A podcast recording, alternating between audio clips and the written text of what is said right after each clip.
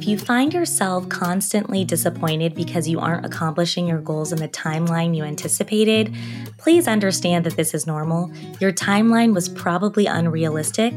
And even if your timeline wasn't arguably unrealistic because you've seen many of your peers already do what you aim to do, remember that timelines are fake. Everyone's timeline is different. You can honor the disappointment because you are human, but my hope for you is that the disappointment is rare and fleeting. Hey everyone, this is Ashley Menzies Babatunde, your host and resident storyteller, and welcome to another episode of No Straight Path the highs, the lows, and the lessons learned. No Straight Path is brought to you by the HubSpot Podcast Network, the audio destination for business professionals. We are digging into the human stories behind success, and my hope, as always, is that you leave the conversation inspired, motivated, and excited about your journey. All right, friends, I hope you are enjoying your summer. Today we have a solo episode where we will explore our relationship with achievement. But before we get to today's topic, I have a few things to share. First off, I want to let all of my fellow podcasters and marketing slash media friends know that I will be speaking at Podcast Movement in Denver, Colorado. Yes, I'm doing a live podcast and moderating a panel on podcast community growth. So I just can't wait. And I've actually never been to Denver, so excited to see the mountains and just also excited to connect and learn and grow. So if you are going to be a podcast movement, please reach out. I'd love to connect. I always leave these events feeling just so good about my journey and so inspired. So please reach out. And the other update is that it's the summer and it's vacation time. People are taking time to go outside and just connect with friends and family, and I'm so here for it. So I also plan to fully participate in the summer vacation activities. so, with that said, we're actually going to take a little summer break and resume episodes this fall, starting on September 6th. So, if you're in need of some No Straight Path content for the rest of August, I've included a list in the show notes with links to the episodes based on the content category. Happy listening. All right, today I want to share five tips on how to develop a healthy relationship with achievement. So let's get to it. So, if you're listening to this podcast, you probably care about success. You care about achieving your version of success, and you care about reaching your goals. You care about it enough to take time out of your busy schedule to listen to stories of other inspiring humans who are achieving their versions of success. So, first off, I appreciate you, and I'm happy that you're here and we are in the same boat. But you might struggle with overachieving. And society, for much of our millennial lives, celebrates this. It rewards overachievers. Capitalism rewards type A folks who can put their head down, do the work, be resilient, and just grind it out. And I'll admit that a strong work ethic and resilience are great attributes to have. Many of the guests on the show talk about their overachieving childhoods. It helped get them to where they are today. And I certainly identify with this. As many of you know, I have been a determined overachiever since I was born. I remember crying when I colored outside of the lines during coloring time at the age of five. And my cousin Erica would color outside of the lines as well and just move to the next activity, just completely unbothered. And meanwhile, I was just so upset, having a whole meltdown. I still envy her ability to just relax. And it's actually pretty reflective of our parents' personalities. So, quick background our dads are brothers, and my dad is just intense. He's worked a lot throughout his life, he likes working. Her dad is the opposite. No shade to my Uncle Eric. He still works, but just not like my father. and I find myself connecting the dots between my childhood and how I show up in the world today. And as you know, that's one of my favorite questions to ask guests. In fact, this dichotomy in our personalities showed up again recently. So I was staying with my cousin Erica and her husband a few months ago, and her husband pointed out that I hadn't moved away from my computer for six hours. I was working intensely on a project that I couldn't step away from until it was excellent. And he suggested that I take a break. And they both looked at me like I was odd, like I was a little strange. And then I thought, okay, wait, this isn't normal. I appreciated the feedback and I took a break, which was actually very helpful. But that moment helped me realize that I've normalized this style of working. It's how my husband and I work all of the time. We're lawyers. It's the way we often have to work. And although I don't think I'll ever completely change my style of working, I realize that I've come a very long way. A perpetual struggle in my life has been figuring out how to effectively navigate the tension between honoring my work and honoring my life outside of work. Some days it's easier than others, but I am proud to say that I've developed a healthy relationship with achievement. And it's really changed my life. I have more inner peace, more joy, and just more excitement about my journey. And I do want to note that anytime I do these solo episodes where I share my tips, my hope is that you use this information as a data point for your own No Straight Path journey. There's no one size fits all blueprint, but I think that practical advice and storytelling is helpful. So I'm going to share mine. Okay, so how to have a healthier relationship with achievement. Number one, I pursued work I felt intrinsically motivated to do. First off, let me define extrinsic and intrinsic motivation. So, extrinsic motivation is a motivation that is driven by external rewards. These can be tangible, such as money or grades, or intangible, such as praise or fame. An intrinsic motivation is defined as the motivation to engage in a behavior because of inherent satisfaction of the activity rather than the desire for a reward or specific outcome. So I will actually link those specific definitions in the show notes but just wanted to set the framework. And for much of my life, I achieved goals based on extrinsic motivation, extrinsic factors. I was extrinsically motivated to perform, win, and succeed. But the success often left me feeling empty. I ran track because I was competitive and fast. I liked winning awards, but I never truly loved the sport. And I liked aspects of it. I loved being on a team. I learned a lot, became very disciplined. I certainly don't have any regrets. But when I talked to other athletes who just love their sport, it was different. They embraced the hard parts. They wanted to go the extra mile. No pun intended. I did not understand this approach until I started to set goals that I was intrinsically motivated to achieve the podcast, storytelling, career coaching, leadership work at my firm. There's a different spark here, and it takes time to find that spark. You have to test and try things. Most of us start off extrinsically motivated to do work because we're socialized this way. We go to school, we take exams, we get graded on our performance. We have to be extrinsically motivated to survive. We need to keep doing our jobs and provide for ourselves and our families. It helps us follow laws, policies, and procedures aimed at keeping us all safe and functioning as a society. I mean, it helps me get through my tougher workouts. There are certainly benefits to extrinsic motivation, and it'll always be part of our lives. But although many of us will have jobs that we are extrinsically motivated to do, it doesn't mean we can't pursue work that we are intrinsically motivated to do. And I just love to remind people that most things are not mutually exclusive. When you find the things that you're intrinsically motivated to do and you incorporate these things into your life, these goals, you can really step into your gifts, really hone your talents. Achieving goals based on intrinsic motivation, it just feels really meaningful. You're operating in your purpose, and there's nothing like it. If you're interested in figuring out what you're intrinsically motivated to do, I suggest asking yourself these questions what do you enjoy doing? How do you spend your free time? What kind of work would you do for free? Now, I know that no one dreams of labor, but seriously, think about what you care about. When you truly care about the work you're doing because it comes from within, it feels magical. You light up and you really come alive. Other people will notice it too. The next thing I did to get a healthier relationship with achievement, number two, is that I accepted that I value achievement. If you've listened to the episode on redefining success, I talked about my change in values and figuring out how to pursue a life that is in alignment with my values.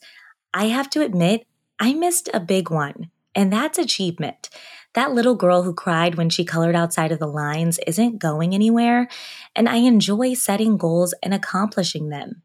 When I was on my journey of separating my self worth from my achievements, I did a bit of overcorrecting.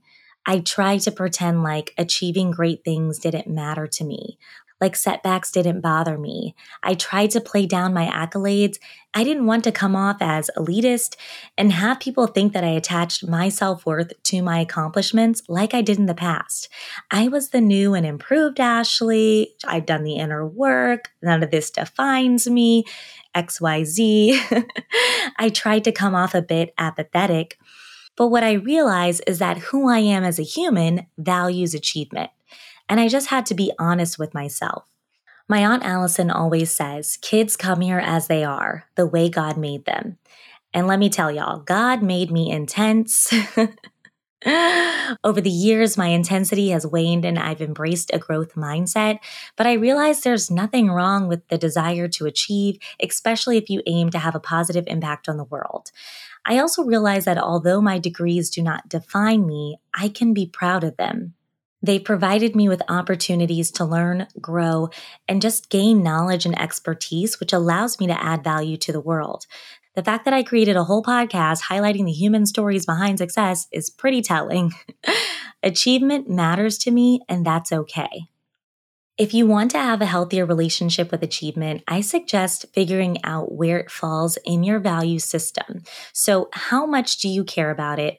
Why do you care? Is it external factors, intrinsic motivation? Perhaps it's a little bit of both.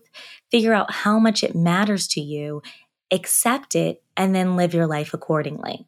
Because if you're anything like me, you're trying to separate who you are from your work, which is certainly something I think that we're always trying to do. Simone Stolzoff, who came on the podcast earlier this year, he had a great take on this. But in the process of doing that work, sometimes we're not honest with ourselves. And then there's a dissonance that comes up for us because we are pretending like we don't care, but then we're frustrated because we do care about our work and making sure that we achieve our goals. So I just believe figuring out where achievement falls on your values list and becoming aware of it is extremely helpful. All right, number three. So once I accepted that I value achievement, I care about it, and I will always have goals that I'll want to achieve, I stopped setting unrealistic timelines for accomplishing my goals. Now, we've talked about this before, but no one is an overnight success. Every guest story serves as a gentle reminder that the journey to success takes time. I used to get really frustrated when things didn't work out according to my timeline. But one of my favorite people, Kristen Turner, who came on the podcast last year, she shared something really interesting in the interview that stuck with me. And it's something that her mentor shared with her, and that's that timelines are fake. We make them up. We often don't have control over them. When I find myself in this position, I do a few things. First, I focus on what I can control. As long as I am continuing to put in the work to achieve my goals, then I'm good. I can only control my actions and my effort. I cannot predict or control timelines. Then I manage my expectations by trying not to set unrealistic timelines in the first place. Most things take longer than we think, even the smallest tasks. So when I draft my daily to do list, as an example, I try to spread out my tasks across the week and think about realistically what can I do in one day? And then I stick to the plan. I also think about some of my biggest accomplishments. It took me years to get there. It took years of training before I began running on Stanford's track team. Or I think about my legal career. I've wanted to be a lawyer since I was 10. I became a lawyer at 28. That's 18 years, friends. now, I hope it doesn't take me 18 years to accomplish my next big goal, but I hope you get the point. I take it step by step and day by day, and I know I'll get there. So, if you find yourself constantly disappointed because you aren't accomplishing your goals in the timeline you anticipated, please understand that this is normal. Your timeline was probably unrealistic, and even if your timeline wasn't arguably unrealistic because you've seen many of your peers already do what you aim to do, remember that timelines are fake. Everyone's timeline is different. You can honor the disappointment because you are human, but my hope for you is that the disappointment is rare and fleeting.